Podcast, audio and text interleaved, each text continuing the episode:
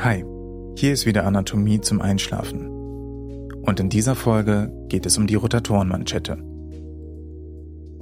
Als Rotatorenmanschette wird eine Gruppe von vier Muskeln der dorsalen Schultergelenkmuskulatur bezeichnet.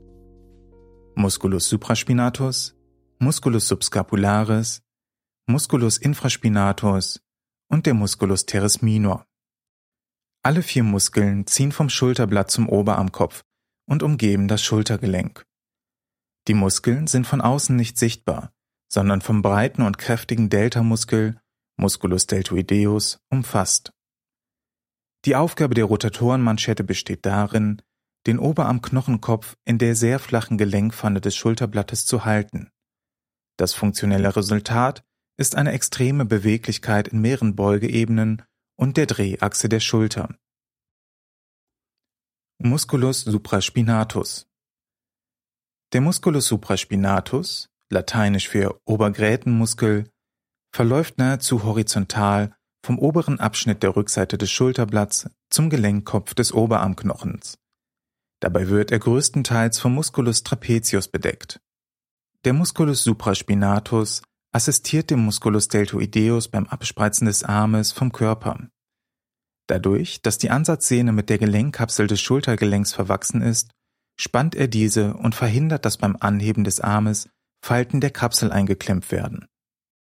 Krankhafte Veränderungen der Sehne des Musculus supraspinatus sind eine häufige Ursache für Schulterschmerzen. Die Sehne ist dann meistens entzündet. Eine häufige Ursache für diese Entzündung ist eine Einklemmung der Sehne. Dies wird als Impingement bezeichnet die Sehne kann außerdem partiell oder komplett reißen, dann spricht man von einer Rotatorenmanschettenruptur. Musculus supraspinatus. Fakten. Ursprung. Fossa supraspinata scapulae. Ansatz. Tuberculum majus humeri. Funktion. Abduktion des Armes bis ca. 15 Grad. Geringe Außenrotation des Armes. Innervation. Nervus suprascapularis spinale Segmente C5 und C6. Musculus infraspinatus. Der Musculus infraspinatus, lateinisch für Untergrätenmuskel, entspringt der Fossa infraspinata des Schulterblatts und zieht zum Tuberculum majus des Oberarmknochens. Er ist verantwortlich für das seitliche Abspreizen des Armes und für die Gegenbewegung, das seitliche Heranziehen des Armes. Hauptaufgabe besteht in der Außenrotation. Musculus infraspinatus. Fakten. Ursprung. Fossa infraspinata des Schulterblatts. Ansatz. Tuberculum majus des Humerus Funktion. Abduktion, Adduktion und Außenrotation des Armes. Innervation. Nervus suprascapularis. Spinale Segmente C5 und C6 Musculus teres minor der Musculus teres minor, lateinisch für kleiner runder Muskel, entspringt am äußeren Rand des Schulterblattes und zieht zum Oberarmknochen. Zusammen mit dem Musculus teres major begrenzt er die Achsellücke. Der Musculus teres minor ist verantwortlich für Adduktion, Außenrotation und Retroversion des Oberarmes. Musculus teres minor Fakten Ursprung Äußerer Rand des Schulterblattes Margo lateralis scapulae. Ansatz Tuberculum majus des Oberarmknochens. Funktion Adduktion, Auswärtsdrehung und Retroversion des Oberarmes. Innervation Nervus axillaris. Spinale Segmente C5 und C6 Musculus subscapularis.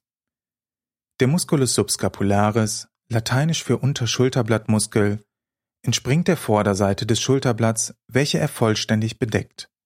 Von hier zieht er zum Oberarm. Der Musculus subscapularis ist der stärkste Innenrotator des Schultergelenks.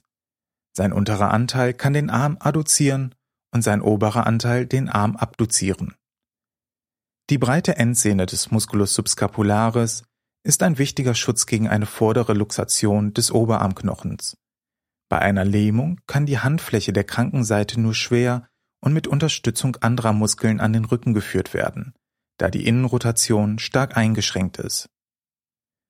Musculus subscapularis. Fakten. Ursprung Fossa subscapularis. Ansatz Tuberculum minus humeri Funktion Adduktion und Innenrotation des Armes. Innervation Nervus subscapularis Spinale Segmente C5 bis C7 Rotatorenmanschette Klinik Bei Lähmung eines Muskels innerhalb der Rotatorenmanschette kommt es zur Verstellung des Oberarmknochens im Schultergelenk. Dies erhöht die Gefahr für Luxationen des Schultergelenks. Beim Sturz auf den Arm oder auf die Schulter kommt es häufig zu Rissen, einer sogenannten Rotatorenmanschettenruptur und manchmal auch zu Knochenabrissen an den Ansätzen des Musculus subscapularis und Musculus supraspinatus. Betroffen sind meist die sehnigen Anteile, da die Muskelansätze weniger durchblutet sind und unter hoher Spannung stehen. Am häufigsten treten Risse am Musculus supraspinatus auf, gefolgt vom Infraspinatus und Musculus subscapularis. Der Musculus teres minor hingegen ist selten betroffen.